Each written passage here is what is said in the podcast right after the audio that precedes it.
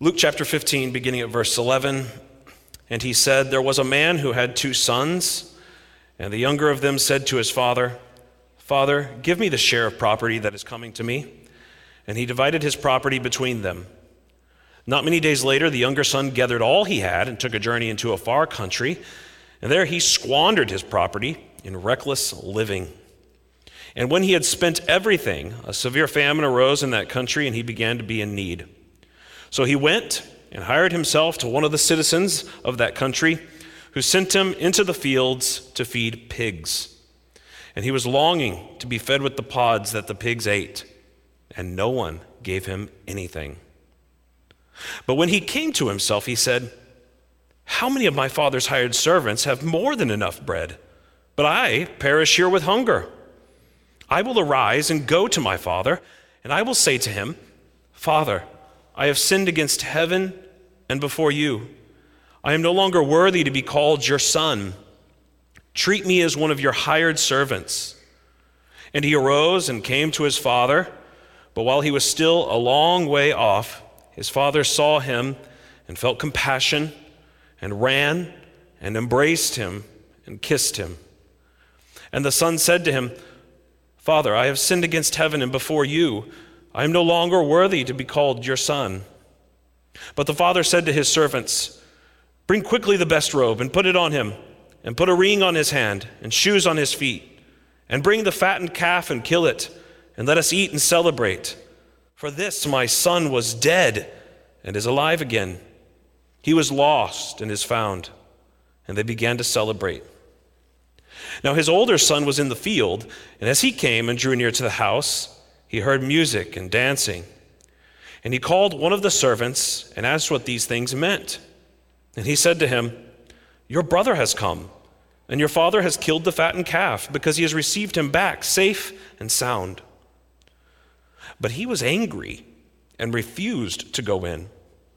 His father came out and entreated him. But he answered his father, Look, these many years I have served you, and I never disobeyed your command.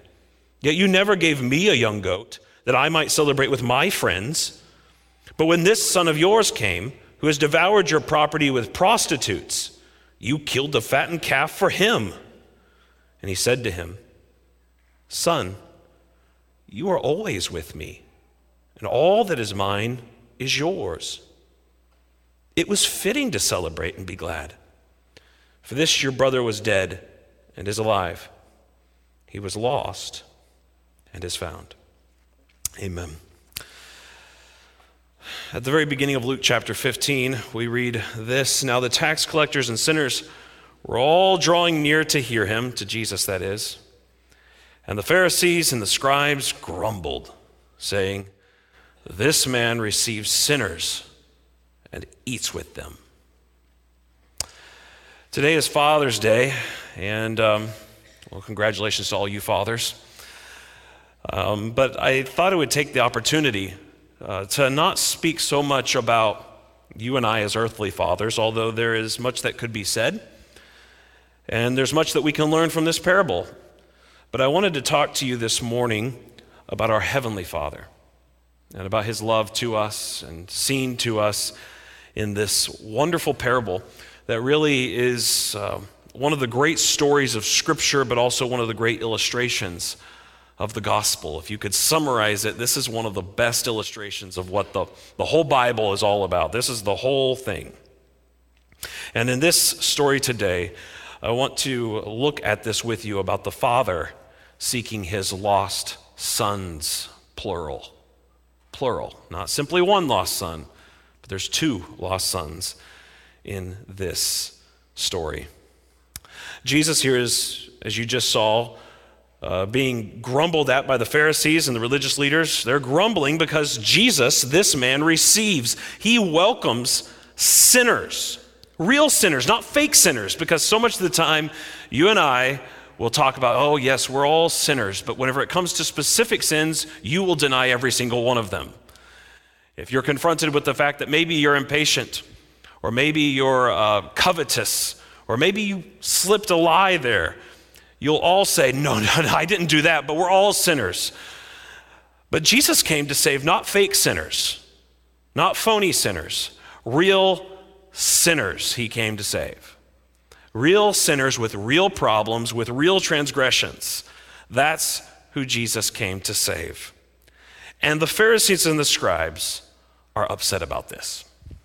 And it's in response to this that Jesus gives these parables. He's already given the parable of the lost sheep. You know the story. A man has lost, he has a hundred sheep, but he loses one and he goes and finds it and rejoices because he's found the one. And also the parable of the lost coin, where um, she has 10 coins, but she loses one. She looks and finds it and rejoices because she found the one, even though the nine hadn't gone away. And similarly, here in this parable, Jesus is illustrating the love of God for sinners when even one comes back into the fold.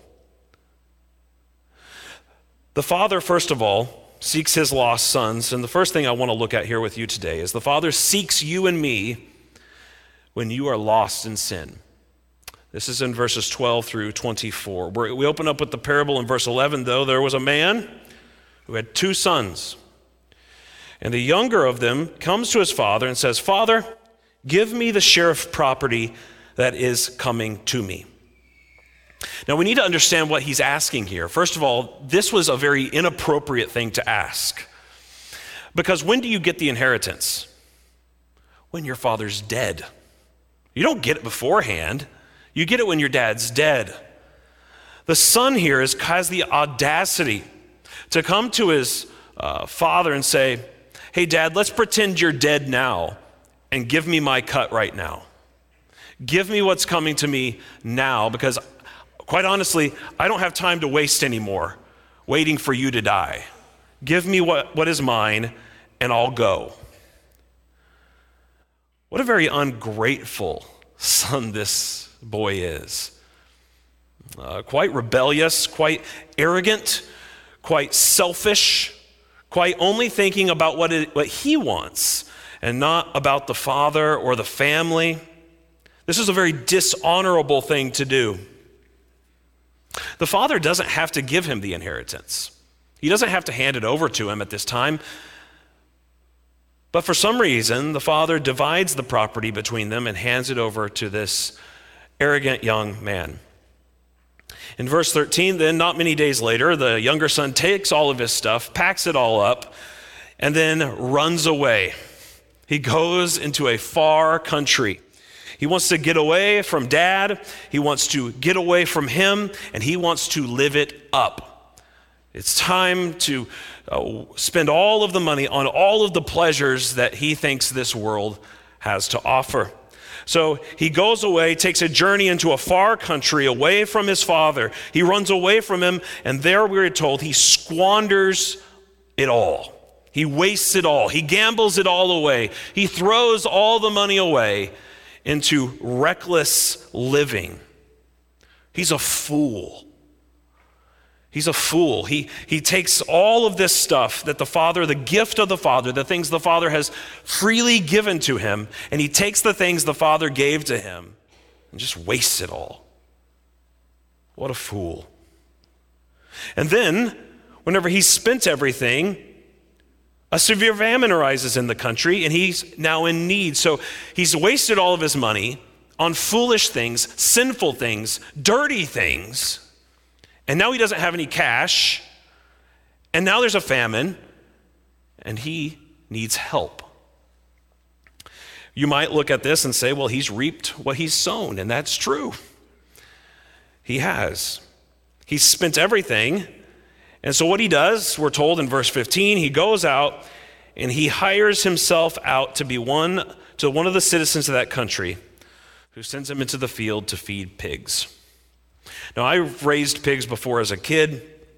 Um, I love pork, but in the ancient world, particularly with Jews, you might know this, pigs were regarded as disgusting. In fact, in Isaiah, whenever you read about what it means to be a pagan, they classify eating pork with eating mice.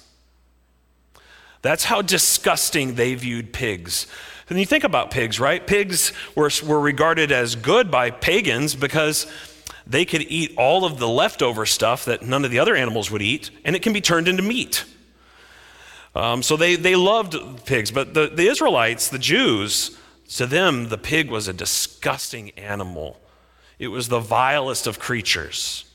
And no one would have touched a pig, no one would have wanted to eat pork, um, none of that. And yet, look what this young man finds himself doing. He's feeding pigs, throwing out the slop to them every day. So he's doing the lowliest of servant jobs. And then while he's there, he still doesn't have any food, and he's looking at the pig food and he's saying, I wish I could eat some of that. That's how low this boy has gone. He's gone from being a son to squandering everything the father has given him, throwing it all away on sin and iniquity. And he's hired himself to be a servant to feed pigs, and now he's saying the pigs have it better than I do.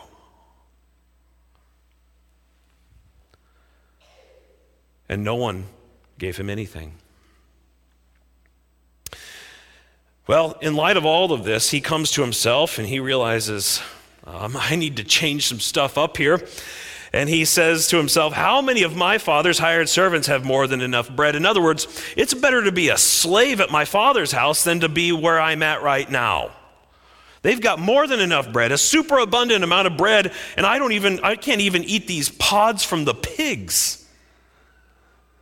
But I perish here with hunger. I will arise and go to my father, and I will say to him this Father, I have sinned against heaven. Notice that, by the way, against heaven. I sinned against God, and I've sinned before you. I am no longer worthy. I don't deserve. I am not owed. I have forfeited my right to be called your son.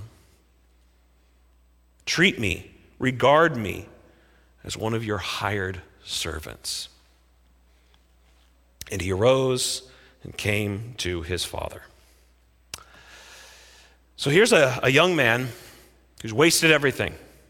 He's rebellious, unruly, unscrupulous, uncontrollable, just lived a life of iniquity and sin.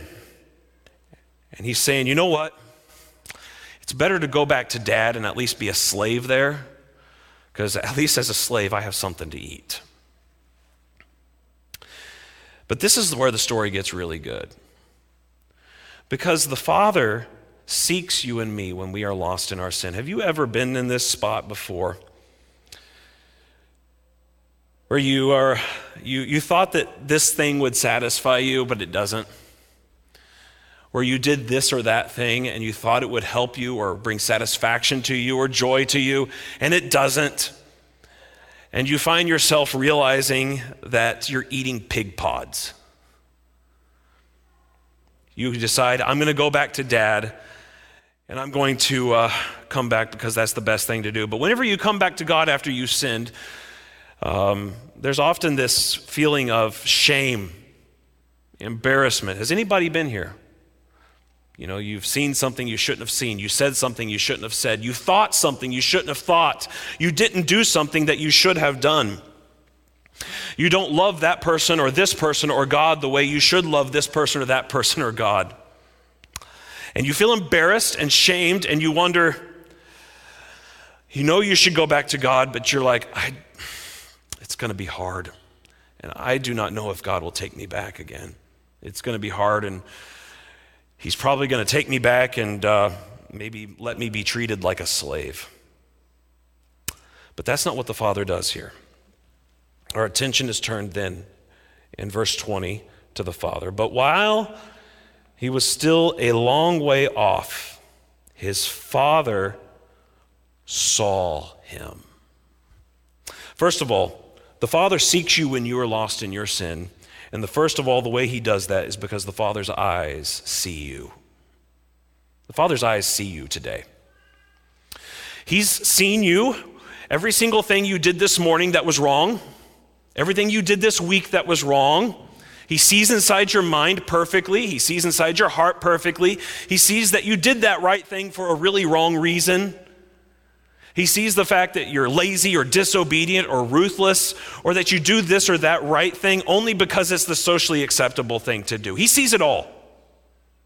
He sees into your heart better than you do. But he doesn't simply see you as a judge, he sees you as a father who loves you. He sees you in your difficulties, in your trials, in your sin. It reminds me of the story of Hagar. You remember that prodigal girl who finds herself in Genesis caught up in a messy situation where she's pregnant with Abraham's child. She has to run away because she's scared, and it's a very difficult situation with her and Sarah. And uh, the Lord finds her, and she says to him, You are a God of seeing. For she said, Truly, I, here I have seen him who looks after me. You have a father who sees you today, who looks after you, who sees you while you're a long way off. And he sees you before you even want to come back. He sees you before you even have the desire to come back to him. He sees you before the time that you're embarrassed to come back. He's looking at you and he's seeing you and he wants you to return into his arms. But not only do his eyes see you, but secondly, his father, the father's heart loves you in your sin. What is his first reaction? It says the father saw him, and then he what? Felt compassion. It's very interesting. The gut reaction of the father whenever he sees his disobedient, rebellious, wasteful, iniquitous, dirty son coming back with all of his rags, with all of his stench, with all of, you know, the, you know, all of the, the, the signs of iniquity all over him, the first thing the father feels, the gut reaction he has, is compassion, pity, love, desiring for him to be with him again.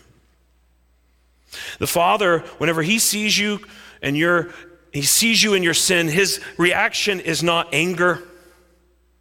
His reaction is not hardening or just saying, you know what? He made his decision, let him go.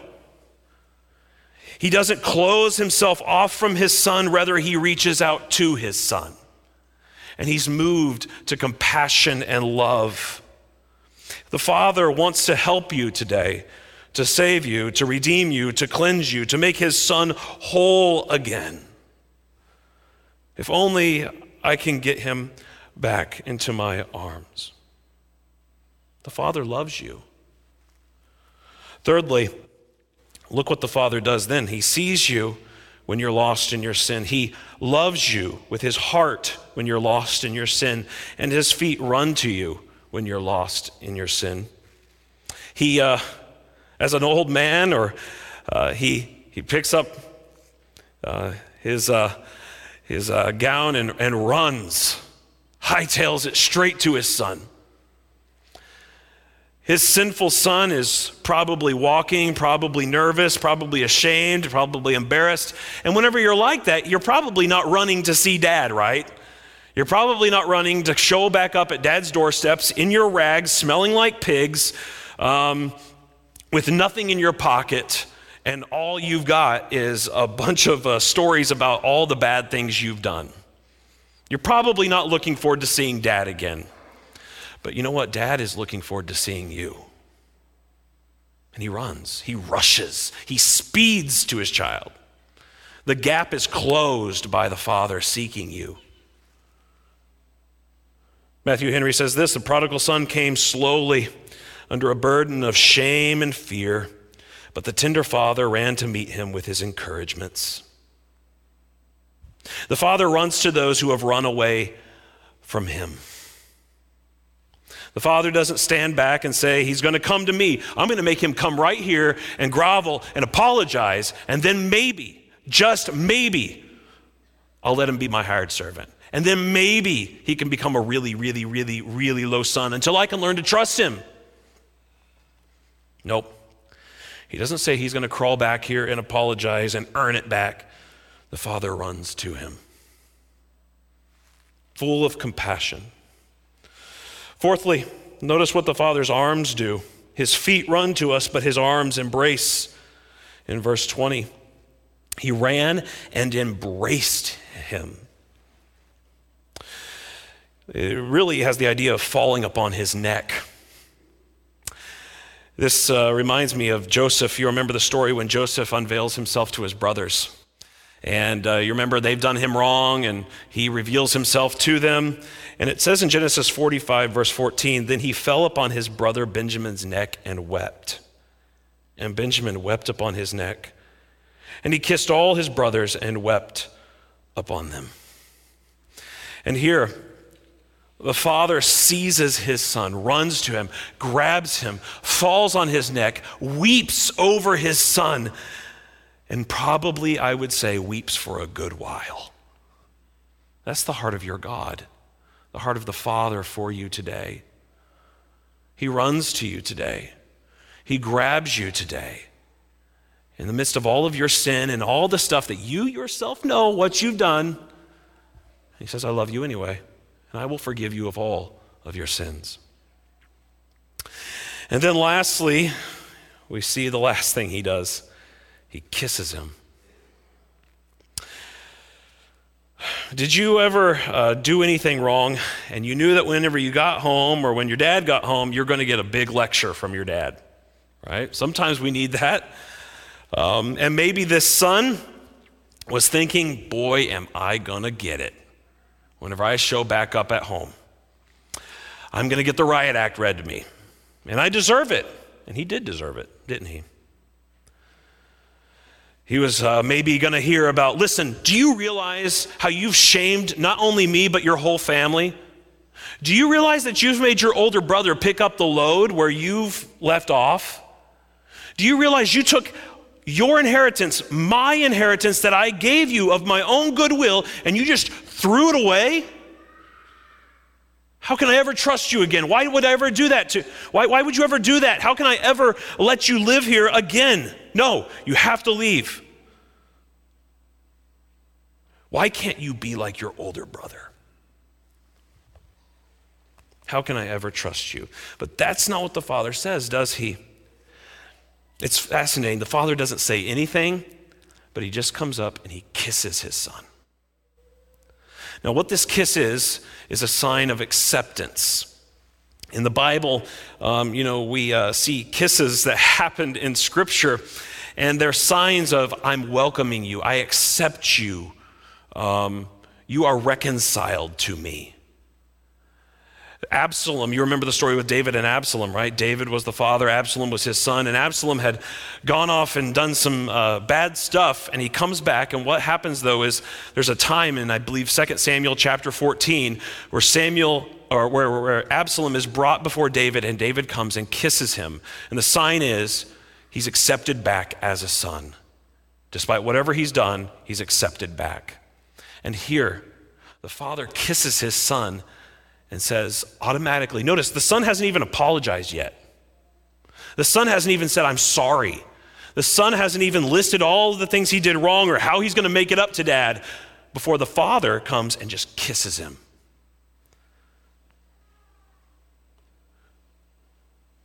You see, the father does want us to acknowledge our sins to him, he does want us to confess them to him, but that's not ultimately what he wants. He wants you and me. He wants us in his arms. And this kiss says, I love you, and all is forgiven. Welcome home, my child. Before the son can get his rehearsed confession out of his mouth, the father is already telling the servants, right? The son comes out and says, uh, Dad, listen, I got something I got to say to you. And he starts saying it, and it's fascinating. He's not able to finish it.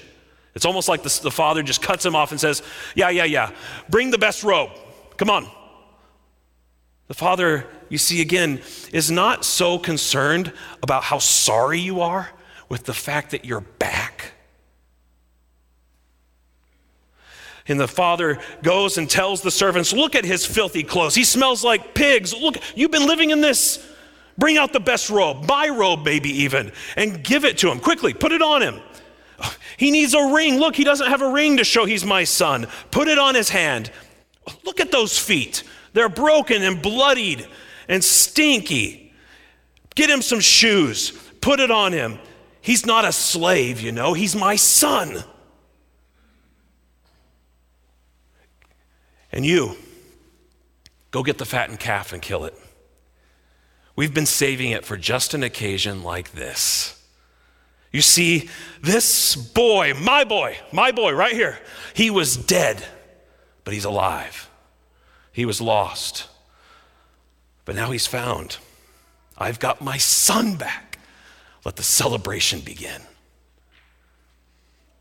And so the servants go and get everything ready. The party begins, the music is playing, and everyone is joyfully dancing.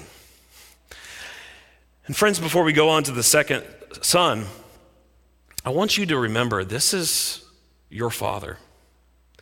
Every single time you're thinking, I bet God's ticked off at me, I bet God's angry with me, I, I know I've sinned, and you have sinned, and you don't deserve grace. That's true. But he runs to you, welcomes you, kisses you. Spurgeon has this wonderful sermon where he talks about the fact that the father repeatedly kisses his son. And he has this beautiful sermon where he talks about how each of those kisses signify the assurance that this kiss is for your forgiveness. This kiss reminds you that you're home. This kiss reminds you that it's, you know, on and on and on. And you can imagine the father sitting there as the prodigals come in. He's sitting at the table then, and the father just comes back and says, You know, I've got to give you another kiss. I'm so glad you're back. You're home. You're home. That's what your father wants. That's the heart of your father. Come home. Ye who are weary, come home. The party's ready. Well, the music has started there's joyful dancing. And then who starts showing up in verse 25? But the other son. You see, the Father seeks you and me when we are lost in our sins. But here we're going to see in verses 25 through 32 the Father also seeks you and me when we are lost in our service, when we are lost in our self righteousness. The son has been out in the field, the older son, and you can imagine he's been working hard. Perhaps, like we've talked about, his workload has increased because his younger brother hightailed it out and abandoned the family, shamed the family, and uh, was being lazy. So now his workload has increased, and he's trying to keep everything afloat for dad and to take care of the family. He never left, he was faithful. In fact, he would say he never even thought about abandoning his father like his brother did. As we will see in a minute, it seems the older brother has heard reports about his brother. You see, it wasn't enough for his brother to simply abandon him and his father. His brother had to take the inheritance and waste it, as we will see, on prostitutes. That's typical of him, the elder brother says. So typical of him. He's never cared about the father like I do. And so the older brother, with sweat on his face and calloused hands, he comes in from the field, and as he draws near to the house, he begins to hear something music, dancing, joy. That's odd. What's, what's going on there? You know, I don't, we don't know this, but maybe he's thinking, Dad's throwing me a party. What in the world's going on there? And so he comes up to one of the servants, he calls him over and says, Hey, what in the world is going on at home? Well, the servant says, Oh, you didn't know. You haven't heard. Your brother's here. He's back. And your father has killed the fattened calf because he's received him back safe and sound. It's a celebration.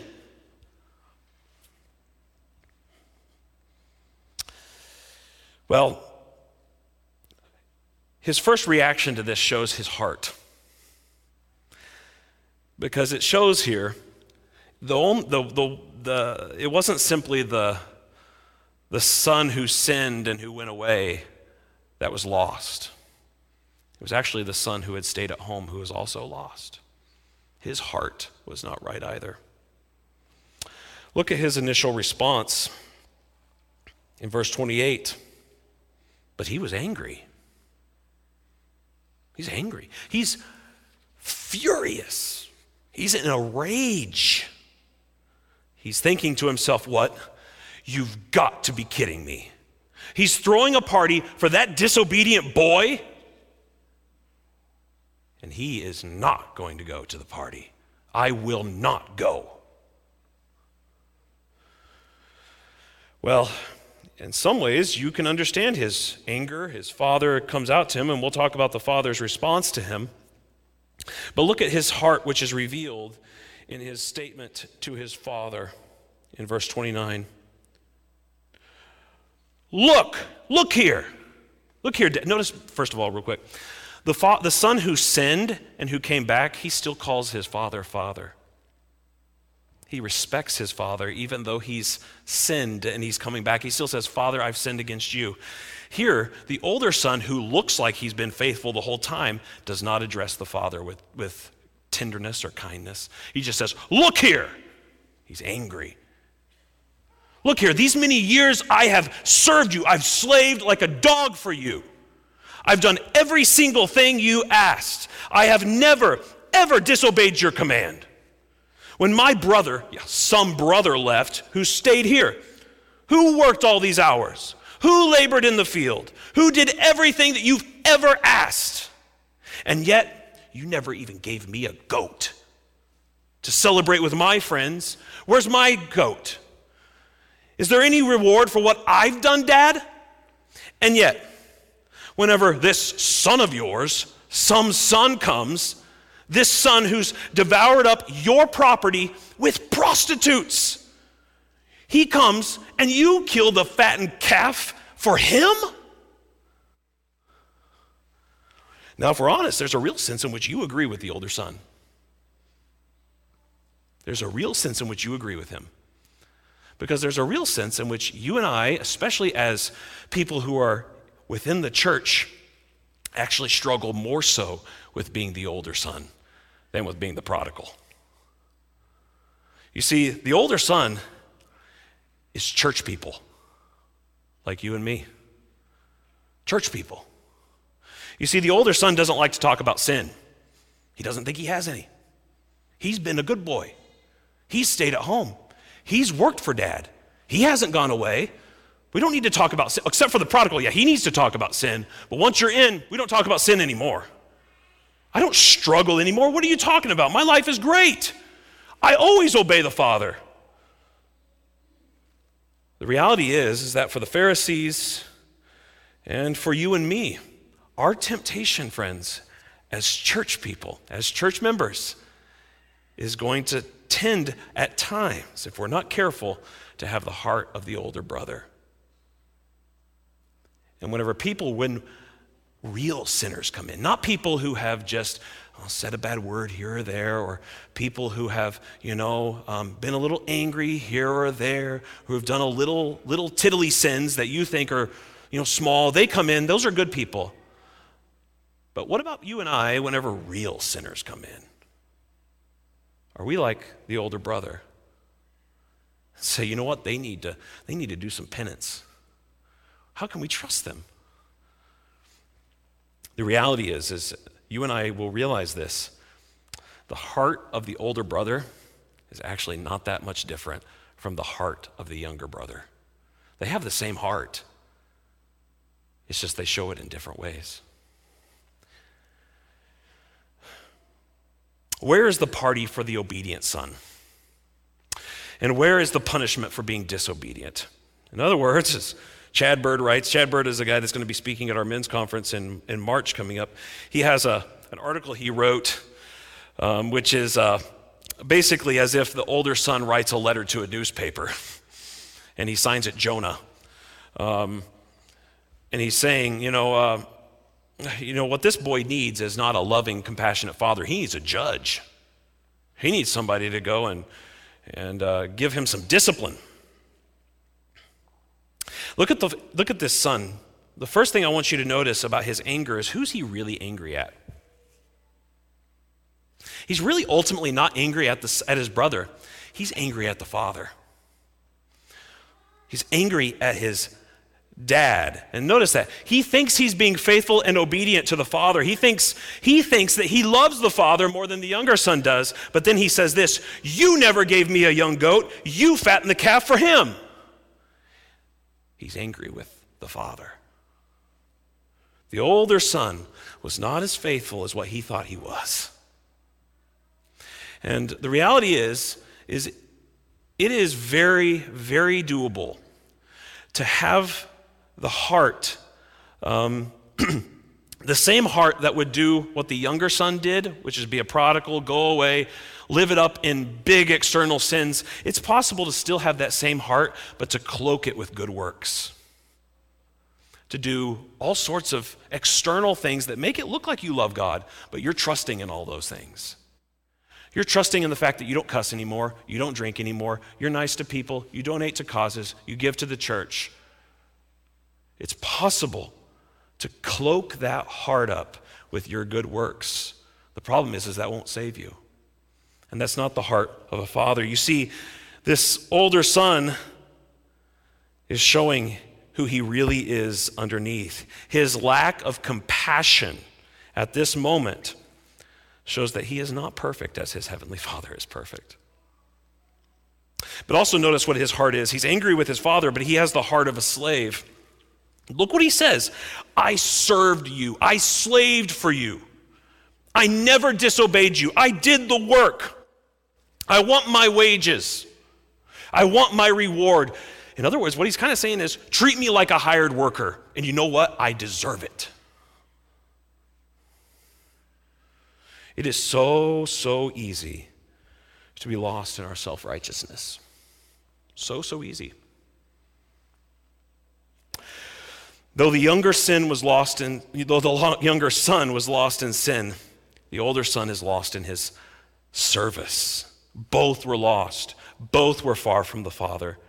They had the same heart, the same problem. It was just manifested in two different ways. What does the Father say to those like you and me who so often find ourselves perhaps in the role of the, the older brother as well? Well, first of all, in his amazing kindness, he comes to us too. Notice what happens. The older brother in verse 28 is angry, refuses to go in, but what does his father do? Okay, I'll come out to you. Even for self righteous people like me and you, who still have a tendency, we have to repent of this every day to trust our own righteousness, our own good feelings, our own good intentions, our own good emotions we have to repent of that. Even for people like you and me, He comes out for us. He comes out. He doesn't let us stay outside when we refuse to come to the party. And then He comes and He entreats him. Literally, He's begging him, please come to the party, come celebrate, come to the feast.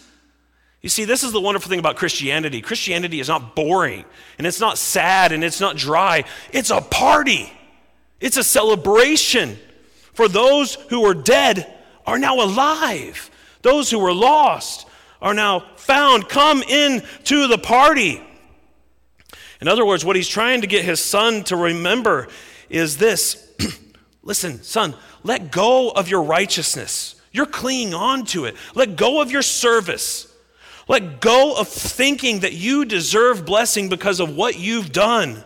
Let go of your good works. Let go of the, the many years, as he reminds his father, for many years I've served you. Let go of all those things. Let go of your feelings. Let go of your sorrow. Let go of everything. And receive the treasure that is Jesus Christ. Receive my love in your heart, freely given. The Father lovingly reminds you and me of what it means to be a son. And this is so important for you and me as church people. In response to the harsh words of his older son, because you and I, if we're not careful, um, we can be like Jonah. You remember Jonah? He had the heart of the older brother. And you know what he said about the Ninevites?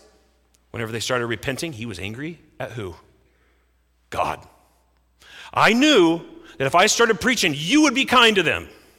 That's exactly why I didn't want to go do this.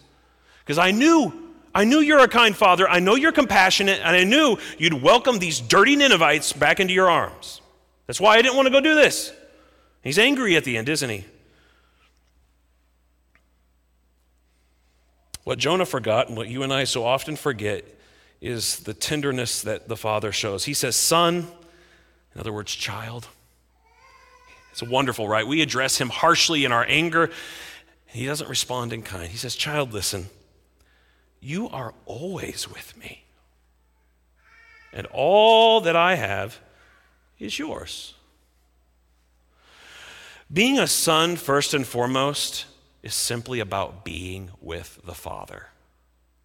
If you're in for Christianity before, because of what you can get out of it, then you've missed the point of Christianity. It is possible to love the blessings that God gives, but to not love the blesser who gives them. And here, this son was saying, I want my wages, but I really don't care about you, Dad. And it is so easy, isn't it, in church life, to forget that the reason we do all this stuff is not to buy God's love and favor, it's simply to be with the Father. So he's reminding this son that in accepting your brother, I am not rejecting you. But secondly, also, he says, All that is mine is yours. You're not losing one thing. God gives to us infinite grace, and he gives it to every single one who comes. All that I have is yours. And then he reminds him, lastly, in verse 32 it was fitting to celebrate, it was necessary. We have to celebrate. How could we not celebrate? And be glad, for this your brother was dead and is alive. He was lost and is found. The wonderful story is that the older brother eventually was converted. The older brother here is pictured especially as the Pharisees. And who was a Pharisee of Pharisees but the Apostle Paul?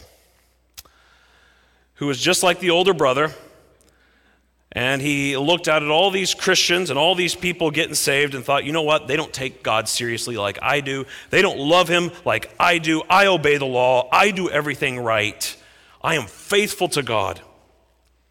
But what the Apostle Paul tells us in Philippians chapter 3, verses 7 and 8 But whatever gain I had, I counted as loss for the sake of Christ. Indeed, I count everything as loss because of the surpassing worth of knowing Christ Jesus my Lord. For his sake, I have suffered the loss of all things, count them as rubbish, in order that I may gain Christ. In closing today, I just want to as you see the fact the Father is seeking, he's seeking the tax collectors and the sinners, but he's also seeking the Pharisees who are self righteous. And so, everybody in this room, I think, I, I don't know about you, but I find myself in both categories because sometimes I'm like the prodigal and I've sinned and I'm brokenhearted and I come back to God and I wonder, will He take me back? But then, whenever I feel kind of good about myself, then I look at everybody else and say, why don't they get their acts together? But God calls both of those sons to himself and he runs to them. So I've come today to give you an invitation to the party, to call you to the celebration, to come and enjoy and feast on the goodness of God. The Father is seeking you. He seeks you again and again and again because if you're like me, I experience being a prodigal every day. I go away, I sin, and I have to come back. The next day, I go away, I sin, and I have to come back. And every day, I experience being the older brother because I look at everybody else and say, I don't struggle with that. Why do they? They need to grow up in the Lord. But do you know what? The Lord loves us, and He calls us both into His arms because His love endures forever. And He loves the world so much that he gave his own son for us. He didn't kill the fattened calf, he sacrificed the Lamb of God who takes away the sins of the world. And every time you come to the Father, he runs to you. He clothes you with the robe of his righteousness. He puts the ring upon your finger. He heals you of all of your wounds. And he smothers you with kisses and with his embrace so that every single time you come to him, you find welcome. Come and welcome to the party and look to Christ, whether for the first time or for the thousandth time. Let's pray together. Our Heavenly Father, we thank you for the invitation to come to the party and for the fact that you come running to us whether we are being self righteous or sinful, whether we think we have performed the law or whether we know we haven't. You call all of us away from our sins and from ourself to find everything we need in Jesus Christ. And I pray that each of us would come to the party again and that over the over the doors of our church, which is your church, would be inscribed, as it were, this church receives sinners. And that every single one of us would not be ashamed to walk through that door. Because each of us are unworthy, but each of us are welcome. For Christ's sake, amen.